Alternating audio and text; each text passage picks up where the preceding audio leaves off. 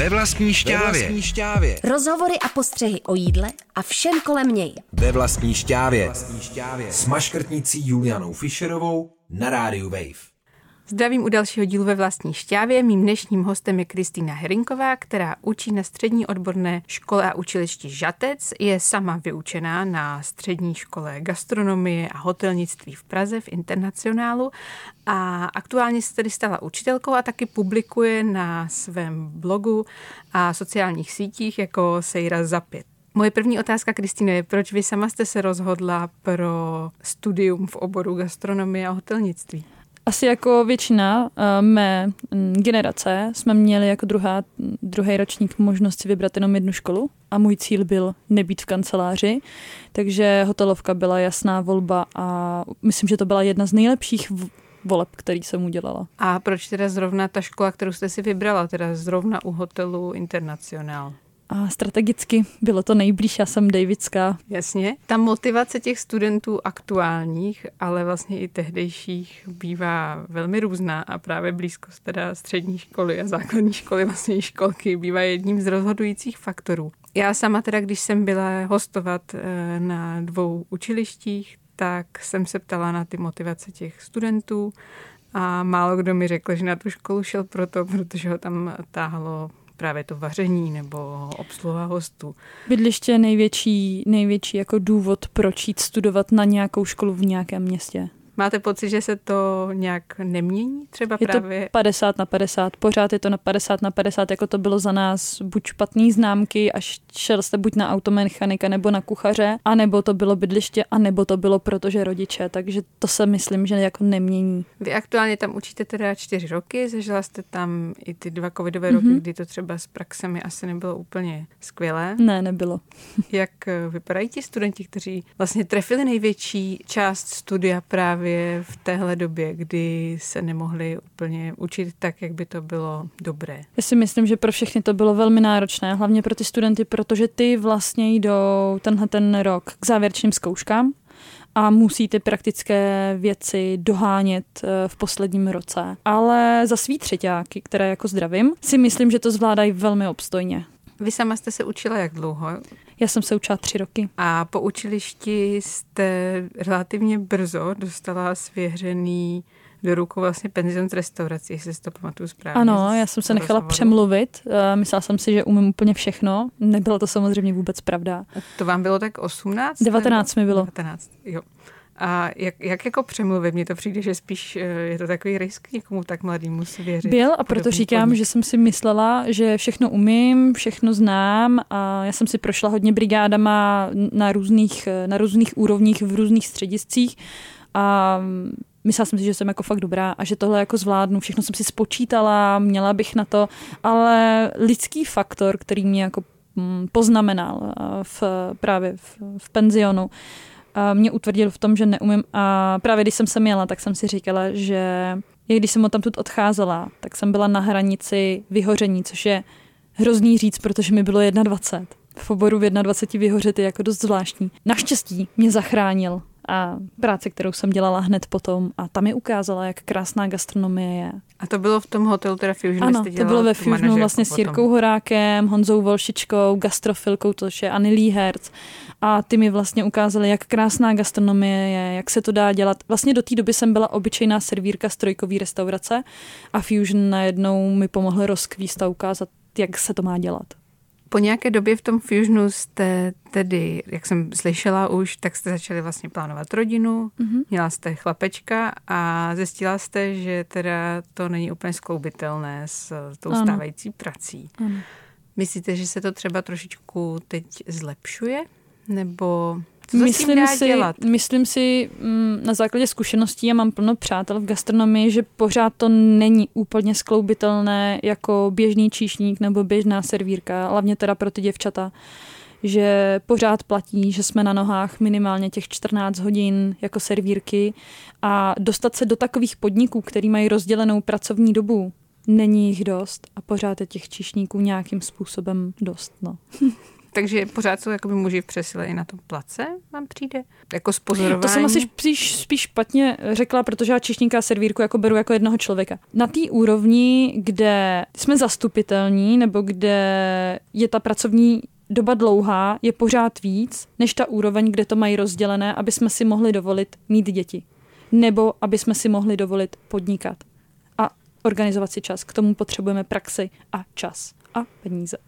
A výsledkem tedy té práce eh, jako manažera bylo to, že jste zvážila jiný kariérní postup a to teda dojít k učení. A to se stalo jak? Úplnou náhodou. Já vlastně celý život přemýšlím, co nejsem v oboru, protože v oboru jsem byla aktivně 15 let a pak pět let nějak pasivně, co jsem měla syna, jsem přemýšlela, jak se vrátit do toho oboru. A tím, že jsem se musela odstěhovat z Prahy ven, tak jsem přemýšlela, jak to skombinovat a vrátit se k tomu oboru a dělat to, co mě baví. Oslovila jsem školu tady v Praze, která hledala mistra, s tím, že nejsem pedagogicky vyučena, eh, teda vyučená, vystudovaná. Zástupkyně odborného výcviku mi odepsala, že se omlouvá, ale že nemám pedagogické vzdělání, takže to nejde.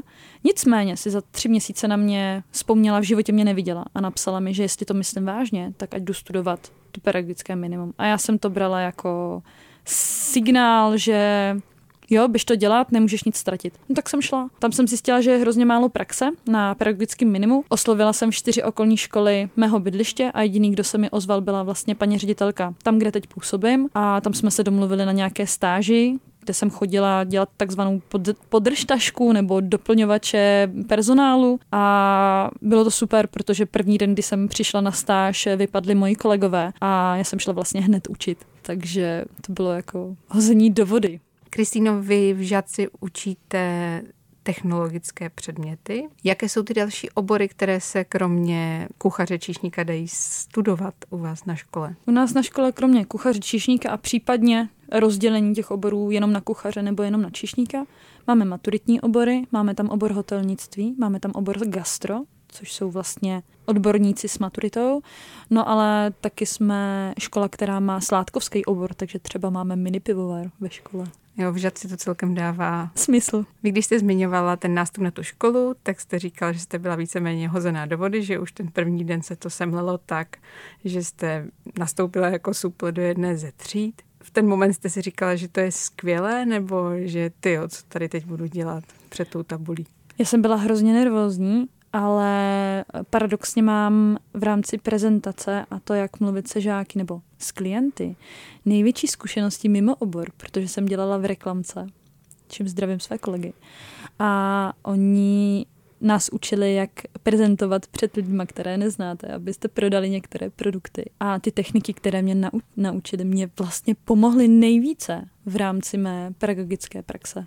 Když se na tu školu člověk kouká z dálky, tak eh, mezi těmi obory nevnímá až tak velké rozdíly, jako kuchař, číšník, hotelnictví a podobně. Jak moc se prolínají ty vzdělávací rámce těch jednotlivých oborů? V čem tkví ty hlavní rozdíly?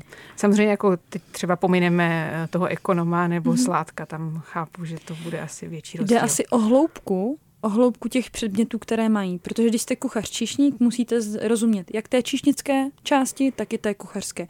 Za mě je to nejlepší obor. Sama jsem hlavně v tom oboru uh, vyučená, takže to vnímám tak, že znám jak tu pozici toho kuchaře a nemůžu mu z placu nadávat Ježíš Mara, co tam v té kuchyni děláš, uh, nebo naopak jako kuchař si říkám Ježíš Mara, co tam ten člověk dělá na place on té mojí práci nerozumí a proto si myslím, že ten obor je jako super. Číšníci mají víc hloubku do té číšnické části, to znamená stolničení, barmani, baristi a tak dále a kuchaři zase víc do té kuchyně, že já je tlačím víc do těch technologických postupů, rozumět těm potravinám, pracovat s těma potravinama, a pracovat s těma technikama, které se v té gastronomii používají.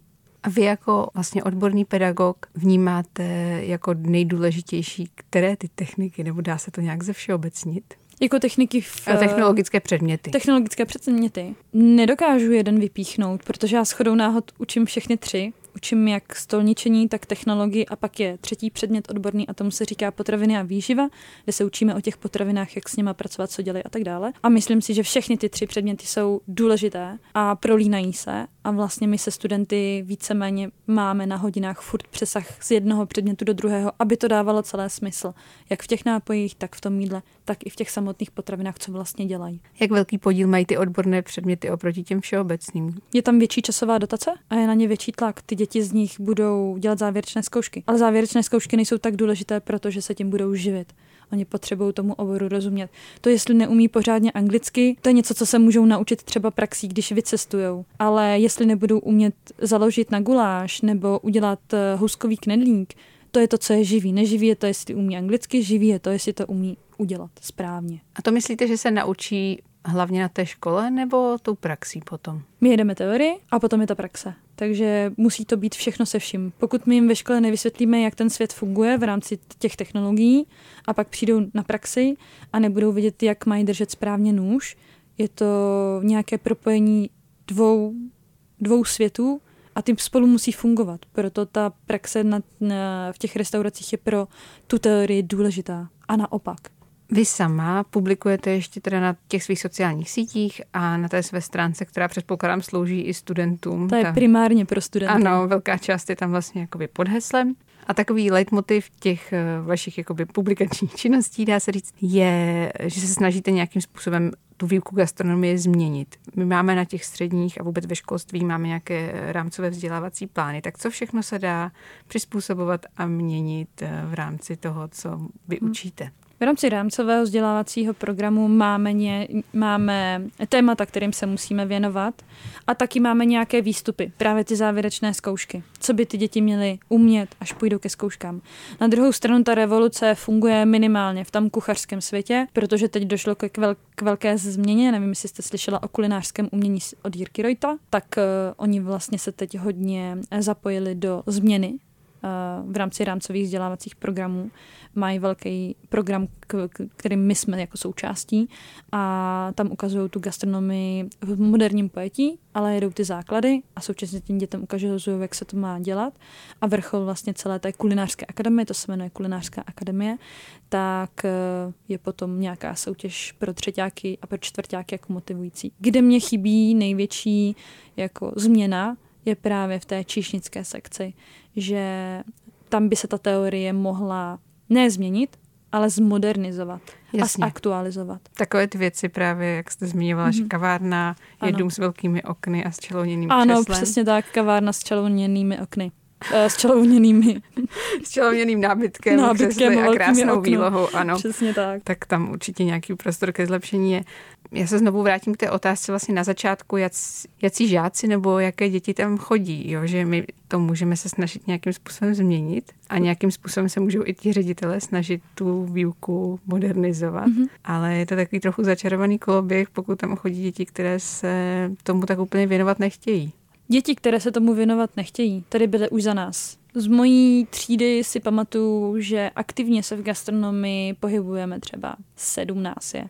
Bylo nás 30. To se nemění. Vždycky je to jenom pár dětí, který to chce dělat. Na druhou stranu je tam pořád někdo, kdo to nechce dělat, nikdy to v životě dělat nebude a je tam jenom proto, že musí. Pak je tam ten střed, který můžeme nějakým způsobem ovlivnit, nebo si můžeme ten čas spolu zpříjemnit. Jo, já tě nebudu nutit, aby si měl nějaký excelentní výsledky, ale pojď tomu porozumět, protože to může být jedna z cest, kterou se můžeš vydat. A pak jsou ty, nadšenci. A to je to, co nám podle mě, nebo minimálně mě, dává tu energie, tu, ten obor dělat, protože Oni budou tu gastronomii měnit, oni ji budou formovat. Kristýno, my jsme se tady dotkli třeba toho, že ti žáci nebývají úplně jak super motivovaní, dokonce ani dnes v době, kdy tady máme spoustu vlastně kuchařských celebrit, se to nějak nemění. Takže myslíte, že to nějak neovlivňuje tu skladbu žáků? Ne úplně přímo. Jakože třeba zájem o ten obor, ale ne Zájem o ten obor školy. asi je, ale myslím si, že tu máme jiný problémy, které nás tu byly vyskovit, kdy se prostě restaurace zavřely, protože jsme žili v přežitém přesvědčení, že jíst budou lidi vždycky a ty restaurace se nezavřou a najednou se zavřely. Takže vím od studentů, že přemýšleli nad tím, jestli jít nebo nejít, protože zase tu máme jiný názor autem se jezdit bude vždycky a jezdili. Co považujete za takové největší nešvary toho aktuálního školství, které se dají poměrně jednoduše změnit? Myslím samozřejmě v tom gastrooboru teda. Byrokracie. Aha, dá se to jednoduše změnit? Asi ne úplně. Je to nějaké papírování, dodržování. Neříkám, že to nemá smysl, ale občas některé ty cíle, které po těch žácích chceme, nám zavazují ruce, anebo musíme pořád vymýšlet něco nového a dalšího nového a dalšího nového a nemůžeme se třeba občas úplně věnovat té odbornosti, kterou bychom chtěli nebo kterou bychom jim chtěli předat. Kdybyste mohla specifikovat nějak konkrétně nějakou věc, kterou se vám třeba povedlo v rámci toho vašeho nějakého předmětu nebo jeho části změnit a která se učila nějakým způsobem a teď se učí podle vás víc? Tak hloubky nebo lépe? Jednu z mých nejoblíbenějších změn, kterou jako mám, vím, že podle toho učí minimálně jedna moje kolegyně, nevím jestli ostatní, a je, a už jsem to tady, ne tady, ale už jsem to zmiňovala v jiném rozhovoru, je teorie na kavárny, kterou jsem, oslovila jsem čtyři ikony našeho oboru, Kávolok eh, z Double Shotu, Ondru Hurtíka, eh, Samuela Chlupka, tehdy ještě pracoval v, ve Standard Magu a ještě Jardu Slámečka z Candy Coffee. Vlastně jsem jim poslala, o co mi jde a nevěděli, že jsem je oslovila, což bylo na tom to nejkouzelnější, protože mi všichni odpověděli na ty moje otázky a vždycky se tři zhodli, což je ze čtyř lidí tři se zhodnou je skvělý a na tom jsme postavili celou teorii. Já jsem jim pak posílala, jestli s tím takhle souhlasí. Oni říkali, jo, takhle by to bylo fajn, kdyby se to takhle učilo a vlastně to takhle učím. Takže já, když mám kavárny, tak učím podle nové teorie, která odpovídá to, co po mně chce vzdělávací program, ale současně to odpovídá té, té situaci, které, který to kavárnictví chtějí, nebo to, co v těch kavárnách chtějí. A to, co chce tedy vzdělávací program, je popis kavárny a nějakých základních ano, nabídek? Ano, přesně, popis nebo... kavárny, základní nabídka, um, umět ten produkt jako takový, takže co je to káva a jak se tam pracuje, že jo? Uh-huh. Jak se a obsluhuje ten stroj a tak dále. Jasně, takže to tam bylo nějakým způsobem popsané příliš vágně? No tak jako denní a noční kavárna, kinokavárna, tak asi Internetová nemusím, kavárna, jo, to si vlastně kavárna, pamatuju. Dobře. Tak eh, to asi nemusíme jako dál rozebírat. Dobře, takže vy jste tam vlastně vnesla takový to větší zboží znalství a to, jak se to opravdu ty nápoje třeba mají vypadat a připravovat Minimálně, konkrétně. jak ty nápoje mají vypadat, jak připravovat, jak s tou surovinou pracovat, že tady máme nějaký pojem, jako je výběrová káva. To, já jsem se to na škole vůbec neučila, že máme nějaké čaje, že to do toho kavárenství patří, že máme nějak nějakou úpravu těch káv, že máme nějaký kávy na bázi espressa, něco je alternativní, jaký tam jsou pozice, že už máme nějaký kurzy, jak ty kurzy vypadají, že máme nějakou asociaci, že máme teda Českou barmanskou asociaci, že SCA a tak dále, takže tak. Když jsme mluvili o důležitosti těch praxí a taky o té byrokracii, jak složité nebo jednoduché je domluvit právě kvalitní praxi pro studenty? Asi hodně záleží, z jakého města jste. Protože, protože třeba když to řeším z opačné strany s těmi provozovateli, tak ti samozřejmě k tomu občas mají jako takový názor, že hmm. je to pro ně vlastně obrovská zátěž zejména. Co se týče jako byrokracie, to zas tak pro ně velká zátěž není, protože třeba u nás na soukromé škole to funguje tak, že žák dostane smlouvu a zaměstnavatel ji podepíše s tou školou, oni dostávají nějaký plat, protože tak nám to udává zákon a ty děti tam teda pracují. Ty zaměstnavatelé by jim měli předat nějaké to know-how, jak pracovat, nějaké ty praktiky, nějaké ty dovednosti a vlastně zlepšovat je. Problém ale je, že ne všichni na praxe chodí. Zase se vrátíme asi k té skupině dětí, které na ty školy chodí a jak ty studenti teď vypadají, jak se chovají. A druhá věc je, že ne vždy ten personál je tak kvalitní, aby jim mohl to ty dovednosti předávat. Takže se velmi často setkávám s tím z vyprávění našich žáků, protože nám říkají, jak to na té praxi je, z vyprávění mojí kolegyně, mojí mist, naší mistrové, že dojedete na praxe, dětem říkáte, máte vypadat takhle, takhle, žádné umělé nechty, svázané vlasy a najednou je to úplně jinak. No a má podle vás tedy vůbec smysl v dnešní době, kdy se dá spousta věcí dohledat a spousta lidí v tom gastru dělá, aniž by právě nějakou gastronomickou školu mělo a vlastně se jí v tom i daří, na podobné školy jít vůbec se učit nebo studovat? Určitě, protože to, že někdo má restauraci, ale není z oboru, má určité nedostatky v rámci třeba té číšnické nebo té kuchařské části. Na druhou stranu je super, když to dělají, protože tu věc dělají s láskou, nebo, ale nemůžou těm dětem tak kvalitně předat některé, některé praktické věci. Když nejste odborník, potřebujete hodně času. Sám se dostá, dostudováváte a musíte ty provozy nějakým způsobem vy, vyměnit a hlavně vám musí dát někdo příležitost. To není jen tak. Když to, když jste ze střední školy, tak tam už máte ten prostor minimálně o tři roky delší Vy jste ve škole, můžete dělat chyby, můžete ty chyby napravovat, můžete se to učit a máte někoho, kdo vás vede k tomu, abyste tu práci mohli dělat kvalitně. A jak vlastně vznikla ta přezdívka Sejra za pět?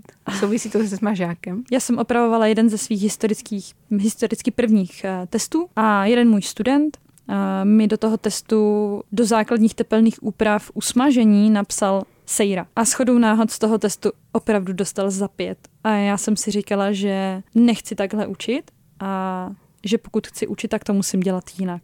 A takhle to vzniklo, takhle vznikl celý ten projekt. Děkuji moc za rozhovor. Já taky díky.